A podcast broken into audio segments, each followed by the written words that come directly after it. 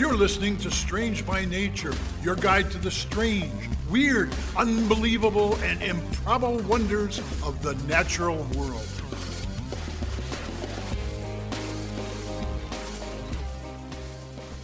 Hello, everyone. Thanks for being here today. I am Kirk Mona, and I am joined today by Rachel Ginza and Victoria Thompson. We are all professional naturalists who together have scoured the world for weird and wonderful wonders just to please your mammalian brain's desire for novelty. Isn't that nice? Let's do this. All right, I am starting us off this week, and I want you to imagine that you are walking through a lush rainforest on a tropical island. There are Oh, beautiful, love it. fragrant flowers, towering trees, Mhm. vines everywhere. Mm, Kirk, gorgeous. Rachel, Yeah, I'm all in. what kind of noises would you expect to hear on your lovely hike through the rainforest? Well, I'm, I'm, I'm hearing birds. You know. hmm You would hear birds. I'm yeah, hearing. I got, my, I got my bins out, and I'm searching for that lifer. that, that's me. Yeah. I am hearing just a lot of buzzing and all the insects. Maybe hearing some birds singing. Uh, hopefully, I'm hearing things and the forest isn't dead quiet because that means I am in danger and I need to leave. Well, I hate to tell you, but the forest is quiet. Oh, Oh, I'm getting out of there. But it's not. Bye. it's- Oh. Yeah, well, the problem is you don't hear any birds. There are no bird calls, there are no bird songs, there are no birds chattering to each other. There are no alarm Kirk's calls face. either, though. Hold on. I don't understand why I'm here in the first place. If there's no birds in this forest, why am I even there? You were sounds- so something's fishy. insulted looking. And there are so many spider webs. Oh Ooh, no! yes. no, that's I'm not back a good in. uh, alternative. I'm this back is Rachel's forest. This is a very sad story, I'm sorry to say. This is a sad, true story uh, of Guam, which is an island in the Pacific. And Right. it is an extreme case of what happens when an invasive species hits a vulnerable ecosystem. This is the now I'm story. starting us- sad. Starting us off on a high note on this yeah, week's this show. is, this Thanks, is going to be a bit of a downer, I'm afraid. I take it back. This is no longer my favorite place. Yeah. Um, so this is the story of the brown tree snake on Guam. The brown tree snake, uh, scientific name is Boiga irregularis. Its native range is northern Australia, Papua New Guinea, and other parts of eastern Indonesia. And it's um, it's it's a colubrid, which is kind of like the regular snake group, is the way I like to think about it. They're not your cobras or your rattlesnakes. Most of them are non venomous or only mildly venomous. Uh, this one has rear fangs. It does have mild venom, but it's not really dangerous to humans. It's a tree climber. It spends most of its time up in the in the branches. Uh, it eats. Oh, good. I I always love the idea of a, a snake that can possibly drop down onto me as I hike in the woods. Well, there Kirk, is I ha- I hate to tell you this, but there's uh, you know, the western fox snake that is, you know, around Se- semi arboreal. Yeah. Yeah, Never seen one in a tree though. fair enough. So they eat birds, lizards, bats, small rodents. Uh, in their native range, they grow up to about two meters long, which is around six feet. That's too long. it's pretty big. Uh, Yeah, it's like the size of a bull snake. Yeah. yeah, yeah, Bigger than me. Okay, That's, that's, true. That's the measure. Is the snake bigger than Rachel or smaller than Rachel? It's about as big as Kirk, Okay. although a Oh, lot okay. skinnier. It's a it's a quite a thin snake. I I mean, You're implying things here. I mean, I'm sure it is, but I think she just in, impugned my uh, reputation or something. I don't know. I mean, I would be amazed if we found a two meter snake that was as wide as you, Kirk, because snakes are just. You're not helping here, the situation. You're making it sound worse. Let's just move along. let's yeah, let's let's let's drop that subject. So it's a fairly thin snake. It has a big wedge-shaped head, and its kind of most uh, most distinguishing characteristic is it has uh, cat eyes. So it has vertical slit pupils, make it look Right, yeah. menacing. It's brown or Absolutely kind of yellowy tan, has a subtle pattern on it. And so this story of invasion is the result of centuries of colonization and then war. So Guam is home to the Chamorro people. It was first colonized by Spain in the 16th century, and then it came under American control after the Spanish American War in 1898, when we also got the Philippines. And it served as a naval yard in the Pacific for American ships. Then in World War II, of course, it was invaded by the Japanese. Uh, I think it was the day after Pearl Harbor. So December of 1941, and then finally recaptured by the US in August of 1944. But then after that, it continued to serve as a major transportation hub in the Pacific. And we don't know for sure exactly the date the snake made its way to Guam, but it was sometime after the war and before around 1952 uh, probably on a cargo ship or in the landing gear of an aircraft. Makes sense. Yeah. So it was first detected in the early 1950s on Guam. By the mid 60s, it had spread over half the island, and by 1968, its conquest was complete. Wow. And people actually don't see this snake that much in person. It's it's pretty secretive. It's up in the trees, but they sure notice the effect because in the wake of it, Guam's birds started to disappear. Now, according to the source I was looking at, uh, it was a little inconsistent whether it was 14 or 11 bird species that Guam had, terrestrial birds. So this is not counting like seabirds. Um, 12 or perhaps nine of those species are now thought to be extirpated on the island. So that means completely gone off of Guam. Some of these species were endemic. Um, so that means that they were found nowhere else, species or subspecies. Some of them are found now only in captivity and captive breeding programs. And so it's been just a bloodbath for, for Guam's birds. In some ways, you have to really admire the snake in that it's so perfectly suited to its lethal role. Uh, there were no similar there's one other snake on Guam, but it's it's a very mild little underground dwelling snake, and it doesn't climb trees. So the birds had no evolved defenses against a tree climbing snake like this. It's a very mm-hmm. generalist predator, so it'll eat pretty much anything it can catch. Uh, and there are no native predators of the snake either, so it really has pretty much nothing eating it. And it's hard to find. Mm-hmm. It's well camouflaged. So uh, this was obviously very bad news for Guam's birds and for the rest of the ecosystem. Among other things, uh, insects and spiders have just hugely jumped in population, and Guam is now also more vulnerable to invasive insect species because the insect eating birds are gone. Mm-hmm. Um, sure, sure. And faced with this all you can eat banquet on Guam, the snakes have exceeded uh, their natural length that they usually reach and now grew up to three and a half meters or 11 feet. Absolutely what? not. what? Yeah. Three what? and a half meters? I'm that's oh. 11 that is that is the ceiling, Victoria. Yeah, it's a long snake. Also, that's, a, that's an that's extra tall ceiling. On the yeah. on the even weirder end, they cause it gets weirder. On average, once every three days a power outage. I'm sure they do, yeah.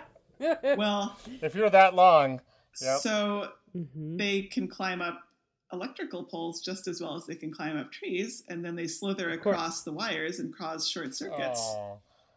To the tune of thousands of dollars of damage every year.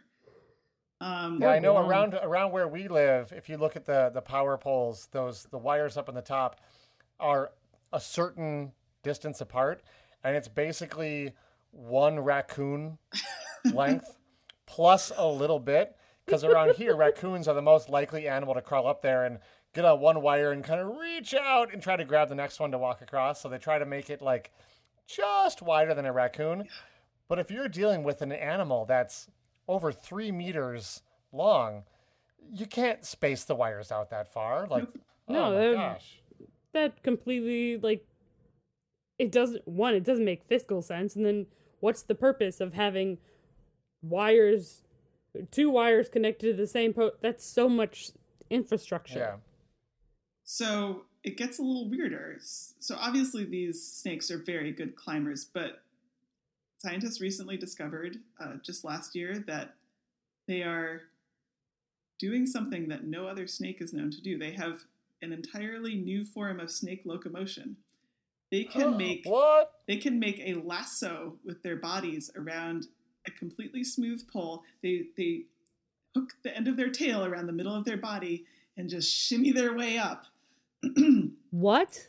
Perfectly No, smooth like a poles. like a lumberjack, like with the Yep. the the. I'm picturing like. Oh my gosh. I'm I'm picturing also like Mulan with her uh, straps going up the pole Very similar with to the that. rock. Yep. That is so cool. So the way researchers found this was that they had uh, placed some of these endangered bird species that they're trying to breed. Uh, they placed their nests on top of these perfectly smooth poles, thinking the snakes would not be able to climb.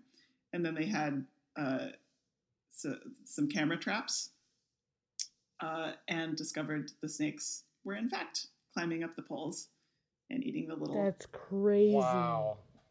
That's terrible. yeah. So Kirk, I'm sorry for your birds. Not great, but but uh, Pretty amazing. You know, when you when you're watching these interactions, it's like it's like buckthorn that we have in a lot of places where everyone says, "Oh, what an awful plant." It's an amazing plant. We just don't care for the effect of how amazing it is. The same with these snakes. I mean, it's amazing. And in their native habitat, they're perfectly fine. This is, Right, right. ecosystem is adapted to them. So obviously, this has been a disaster for Guam, and it's also a huge ongoing concern because Guam, being a transportation hub, there's this constant fear that it's going to get exported to some other island or islands in the Pacific. So there are actually Right. sniffer dogs that are trained by, I think it's by the U.S. Department of Defense, or maybe the Department of Agriculture, that uh, are supposed to inspect all the outgoing cargo from Guam. And scientists have been working over the years on various other methods to try to control them and uh, and contain them. So they have developed a pretty effective snake trap. They've developed poison baiting techniques. Actually, this is kind of a, a weird detail. The the poison that they found that is best for this is actually acetaminophen, Tylenol. Yeah. Wow. Nice. And they're working on snake barriers for like uh, protected ecological areas and transportation hubs, and they're also doing research on um, fumigants for cargo. But it's just it's a terrible So situation, and it's just not getting better, really. So, on that cheerful note, You made me really sad. Kirk, I hope you have something to cheer us up a little more after the break. Uh, I wish I could say I did, and I don't. It's going downhill from here, folks. See you after the break.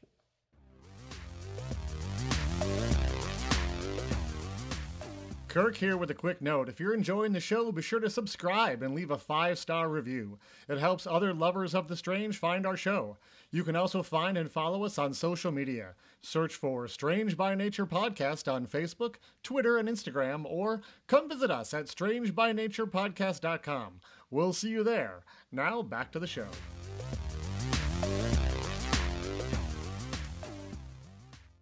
Well, we're back, and boy, I wish I could say that we were going uh, somewhere cheerful, but uh, Victoria, you mentioned actually, it's so funny how like these our topics sometimes kind of line up. You mentioned that Guam was attacked uh, just shortly after Pearl Harbor. Well, Pearl Harbor was attacked on December 7th, 1941, and my story begins basically with the attack on Pearl Harbor. No way. it does. That's crazy. But Now- also, I don't like how you're saying this is not going to be cheerful. Yeah. So, eh, but probably not in any way you would possibly imagine. Uh, this obviously had a huge effect on people, uh, especially Americans, uh, when World War II was going on and then the Pearl Harbor was attacked, and all of a sudden it became very real uh, for people in America. And I guess my story in some ways starts about a month later in January of 1942. There was a dental surgeon named uh, Lytle S. Adams, and he had this brilliant idea for how the U.S. could basically seek revenge uh, on Japan as it entered World War II. Uh, you see, Adams had just taken a trip to Carlsbad Caverns, where he had learned about bats. Now, as professional naturalists, uh, Love I, I think we know a lot about the ecological services that bats provide. Bats Uh, are cool. po- yeah, they're super cool. They're pollinators. They eat lots of insects that maybe we don't want around. Uh, they're just all around amazing creatures and an important part of the ecosystem. That doesn't seem to be the message that Adams got from his trip to the cave. Uh, it turns out he was actually an acquaintance of Eleanor Roosevelt. Hmm. And so he sent off a letter to the White House, and we have a little bit of that letter, so we know what he had to say. In this letter, he refers to bats as, quote, the lowest form of animal life. And he uh, That's goes so on to far from the truth. Right. He goes on to say, quote, reasons for its creation actually you know what? actually like a mid-atlantic accent for this We'll say reasons for its creation have remained unexplained so you know like that Please no one knows this. why there's bats right uh, so what i can only assume is either there was no interpretation on the benefits of bats when he went to the cave or there was and he didn't understand it or he just wasn't paying attention uh, he had an idea though and that maybe this lowest form of animal life could perhaps finally, finally be useful. Uh, he said they had been created, and I'll go back into the accent here, by God to await this hour and play their part in a scheme of free human existence and to frustrate any attempt at those who dare to desecrate our way of life. Oh, this is just going to be bananas. I don't even know where you're going with this, but I know it's going to I to have no idea. I think I have Yeah. dare I say actually. that shit. Yeah, that, that's a phrase that comes to mind. Uh, this is pretty showy language. So, what was Adam's big idea? Well, he had learned, which is something I think most of us know, that bats are nocturnal and they seek to roost in caves or buildings, basically anywhere dark, once the sun, sun comes up. He also knew that in Japan, most houses were made of wood and, and even paper uh, for some of the walls and things. So Right. his proposal was to build a giant bomb filled not with explosives, but with bats. And each bat would have a small incendiary device and a tiny timer attached to it. And so, if the bomb was dropped right at sunrise, the bats would disperse over a city, roost in the buildings, and when the timers went off, the bats would burst into flames and set thousands of fires all around the city, hopefully burning it to the ground. I have so many I'm thoughts. Speechless. Yeah. First of all, so Poor bats. Mm-hmm. yeah, How dare correct. he? Those poor bats. Second of all, how cruel of a human do you have to be? Not only to do that to bats, but to want to just burn an entire city down via Well, bats. let's let's let's keep in mind We This is that wartime. this was when they're also you know very shortly started working on the Manhattan Project to work on the atomic bomb which to do very the much same the same thing. thing. Well, and Uh, even before the atomic bomb, we were in fact you, yes. firebombing Japanese and German cities to the and the ground. German, yeah, look, the, the the the fire bombing of Dresden killed far more people than uh, the atomic bombs did. So, uh, yeah, Very true. setting cities on fire was a tried and true tactic of war. Uh, so you might think this sounds absolutely batty, but apparently Roosevelt God. loved loved the idea uh, and thought it had real merit. So Adams was actually hired by the U.S. Army, and he assembled a team to make his vision a reality. They actually worked on this, you guys. Um, they got permission from the Park Service to collect bats from caves. How Yeah, dare they? so- how dare they? Uh, they said uh, Rachel's very passionate about bats, so uh, they settled eventually after doing some experimenting on the Mexican free-tail bat as their preferred carrier, and they eventually actually tried out uh, with a chemist they're working with came up with a new concoction he wanted them to use called napalm. I have heard of that. I've Yeah, heard of that as so well. So that's the incendiary they used. They found that each, I mean, the bats, oh, they weighed like 14 grams. And I- whenever I say grams, people's eyes roll back in their head and they have no idea what I'm talking about. A gram is the weight of a large paperclip. Okay. So these mm. Mexican free-tail bats weigh about 14 grams.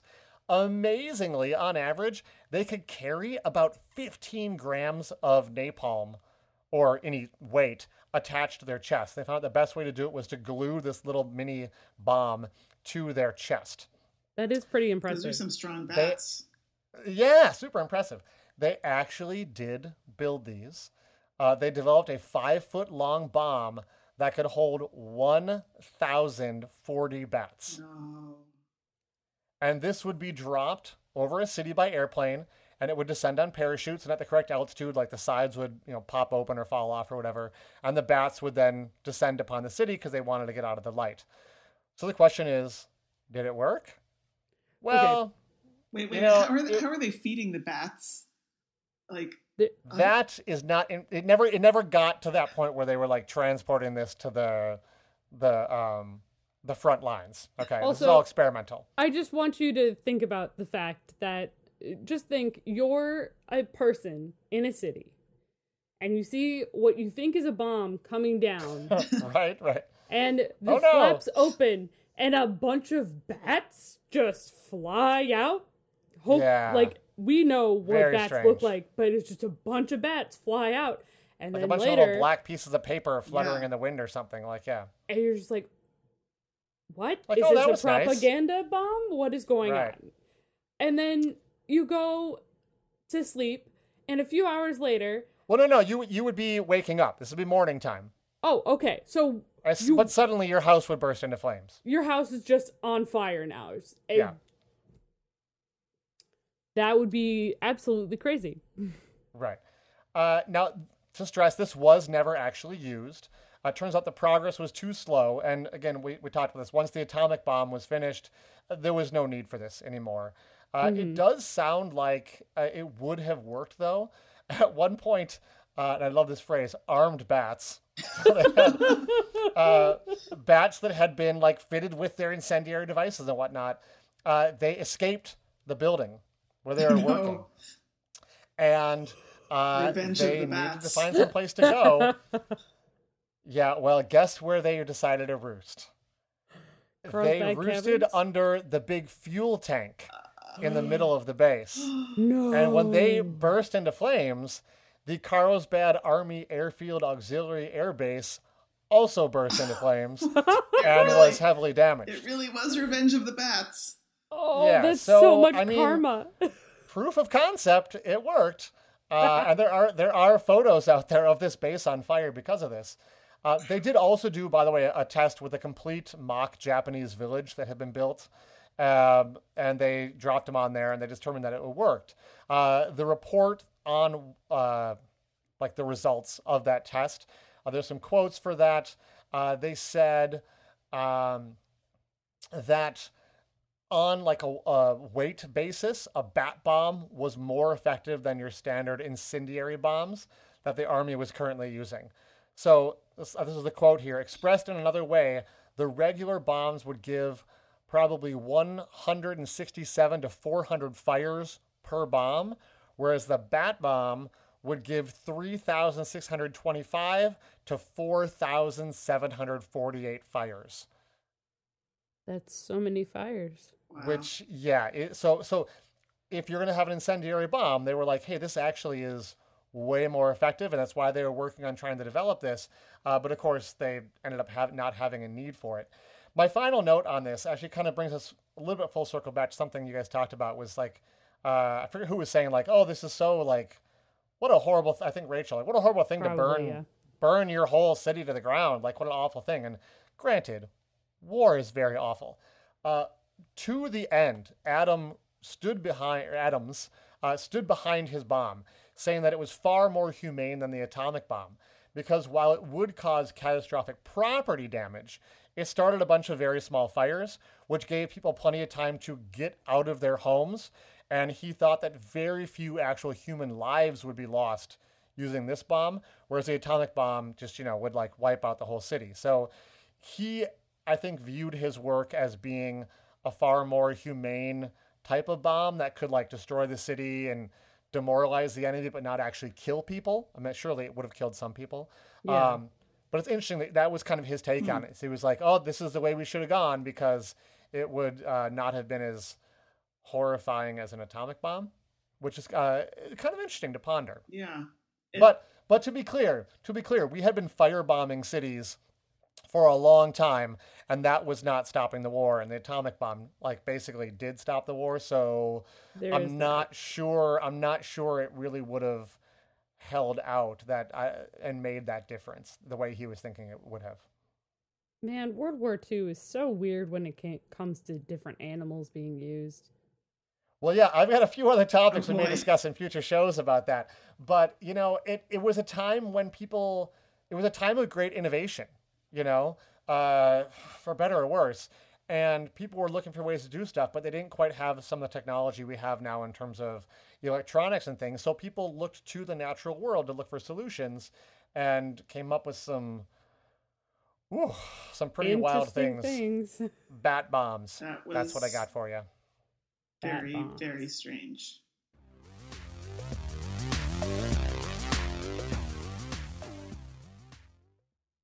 I can tell you love nature because you're listening to this podcast and you want to do everything you can to keep it pristine and unpolluted. Look, plastic pollution is rapidly becoming one of the hottest environmental topics out there as we realize that most of it cannot be recycled, and our disposable society means we are awash in plastic waste that will haunt us for generations. Our friends at ecocasian.com recognize this all too well and are always searching for ways to help you remove plastic from your lives and from the environment. You've likely already heard about one of the hottest products they sell, and that's laundry strips. Everyone's talking about these things. They look like little fabric strips you place in your laundry, but they're actually super concentrated detergent. Say goodbye to all those bulky plastic laundry soap bottles and say hello to environmentally responsible living. EcoCasian.com is one of the largest and most trusted sellers of laundry strips in the world. It's their number one seller. You can check them out using our special Strange by Nature discount code at ECOCCASION.com. Type in Strange at checkout for 5% off your entire order today.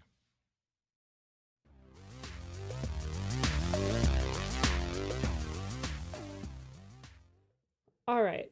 So, my topic this week hopefully should be a bit more of an upper than your two topics. Well, we brought it pretty far down, Yeah, so you Pretty, that you brought it pretty far great. down. We're we're gonna venture out into the ocean for the for my topic this week. Um, I just want to get a get an idea for what you all know of how people name things in the ocean. What Just kind a of little bit. You're talking about So- animals or like, Yeah, what do you, about the animals. So a lot of what I've noticed personally, I don't know if you, you all have noticed, is that humans tend to name things in the ocean based on their experiences with animals on land. So you get creatures oh, like oh, interesting. a seahorse, for Sure. example. Okay. Are there Gotcha. Lionfish. any other animals, lionfish? I was just assuming you just pick a dead white guy and name it after them, but Or I mean, pick that's- I something see where you're going. Pick something that's not a fish and call it a fish, It'll be like a Right. bird's lionfish or something like that. like a starfish. That's fair. not a fish. Starfish, Yeah. not a fish. Yep. Yep. If it's got if it's in the water, it's a fish. There you go. Right. So, Thecosomata is a clade of animals. It ends up being a suborder of pelagic, so open ocean, swimming Okay. sea snails. Oh, Sea how snails. cute. Sea snails, Oh, that sounds so hmm. much better than incendiary bats. right? Or So- invasive tree snakes. Ex- or invasive. Wait, snake- they're not yes. invasive sea snails, are they? No, They don't like turn you into a zombie and suck your brain juices or anything. no, they don't. They don't. To be These fair, that's more of a Victoria beautiful. topic, so I'd be surprised. Next So- week, guys. There we go. So these animals are holoplanktonic opithio branch gastropod mollusks. That just rolled off your tongue so mouthful. a mo- mouthful. So it means Can that you they explain live. to mere mortals what that means? Yes, because I had no idea what that meant. I c- understood some of the words, but I did make sure to make a note of what that meant in actual English language. Okay. Uh, it means that they live in the open water column, which is what the holoplankton, planktonic, the holoplanktonic part means of that. Uh, Gotcha. They live in the water column their entire t- lives as a like a planktonic being. They don't ever move forward like other sea snails or sneeze, yeah, sea slugs. You're saying they just float around, they don't swim. Yes. So they can't swim against a current ever. They just float along, and they're a complex type of invertebrate sea snail. That's what that whole thing means. Okay? We can't we can't make anything easy in science, can we? No, not ever. uh, so most of these sea snails have a very small calcified sh- shell. Uh, these shells are generally a either a centimeter or less in length. Uh, they're very fragile, they're very thin, and they're mostly colorless when it comes to their shells and the shells themselves. When Um, when you say colorless, uh, do you mean uh, like lacking pigmentation, but they're like white from calcium, or are they more transparent? They're more transparent generally. Okay, see-through okay. snails. see-through Nice. snails. Now they also their foot. Now a snail generally, when we think of like a land snail, it its foot is what is attaching itself to whatever rock or surface that it's on. It's what it uses to move around. Now this is in the open water column, so it's Right. changed its foot. It's evolved its foot into two wing-like lobes Ooh. also known as parapodia, which help very slowly to propel it through the sea. Because even though they generally can't swim against a current, they are able to move vertically in the water column, and they do that daily, actually. Okay. So at nighttime, they will rise up to around the surface and will filter feed and try to eat. We'll get into that in a minute.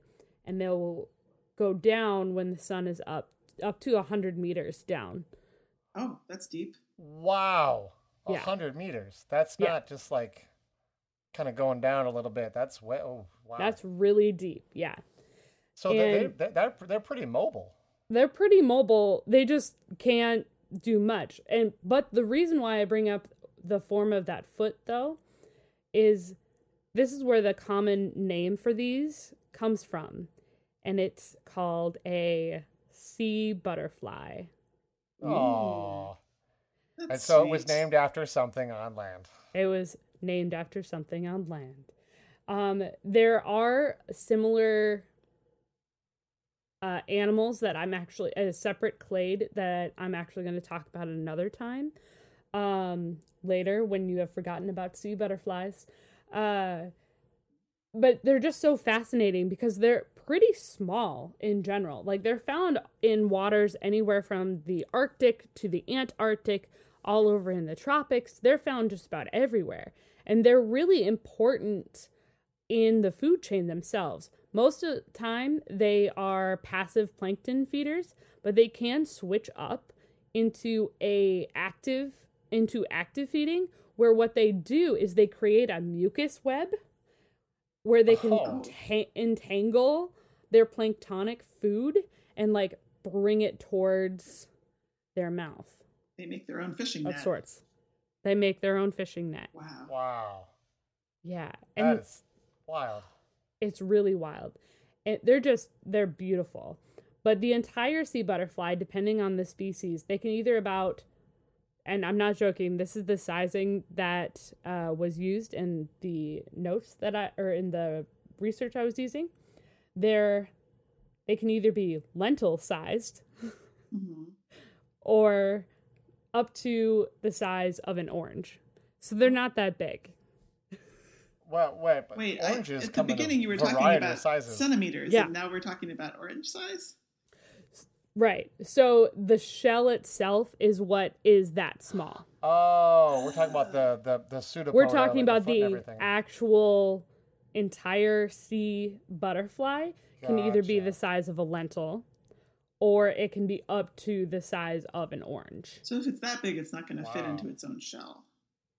Not really, which is why when they get frightened uh, or if science is coming to collect them uh, to try to like study is them coming to collect you. it will science is coming for you um, they will go into their shell into something that's the size of like a pencil eraser and they can't fit and the shell will break Oh, horrible. Which isn't great uh, that is a little sad Correct. most of the science has Rachel, gotten this is supposed to be cheerful. Come I on. know, I know. This was supposed to be cheerful. So, science, generally speaking, has gotten a lot better at gaining, or science has gotten a lot better at developing methods to not harm the sea butterflies when they are collecting them for research purposes. And a lot of scientists are really interested in these uh, animals right now. And I'm sorry, I'm going to bring it down a little bit because they are actively being seen to be affected by ocean acidification. I'm really sorry, guys. Um, wah. So, because their shells are so thin, So some of thin, the yeah. shells in the Antarctic, because of the acidity levels in the ocean, they're actually dissolving the shells of some of these species. Not all of them. Some of them seem to be fine, but others are getting dissolved shells. It's really bizarre, and science is trying to figure out what is going on. But it is a really interesting indicator species. And honestly, sea butterflies are objectively beautiful. They look, there's a ton of different species of them, and they're beautiful. And we've gotten a lot better about how to photograph them so that way they're easier to study and so we don't accidentally break their shells or anything like that. Um and that's all I really have for you all today is just sea butterflies, you know? They're pretty cool. We're gonna have to get some pictures up there. Um, Oh, I I have some. I also have a challenge for people on uh, wherever you find us online. So Facebook, Twitter, Instagram, you know, if you can think of a land animal that is named after a sea animal, hmm. shout out to us on social media and let us know because that'd be a fun challenge. That does I sound like like, that a a lot. challenge. Hopefully, it'll be more fun than our downer of an episode here this week. Uh, if this is your first episode, I want to tell you it's not always all downer topics all the time. Uh, next week, we'll be back with more fun adventures. Thanks for coming uh, along on the journey today. See Thanks next week. Thanks everyone for listening to today's show. Be sure to subscribe. New episodes drop every Wednesday, and we love sharing this strange world with all of our listeners. If you would be so kind as to leave us a five star review, that would be great. It lets other lovers of the strange discover the show. You can reach out to us on social media by searching for Strange by Nature Podcast on Twitter, Facebook, and Instagram. You can send us an email as well. Our address is contact at strangebynaturepodcast.com. If you want more information about the show, you can also check out our website, which is strangebynaturepodcast.com. Until next week, get outside, stay curious, and embrace the strange.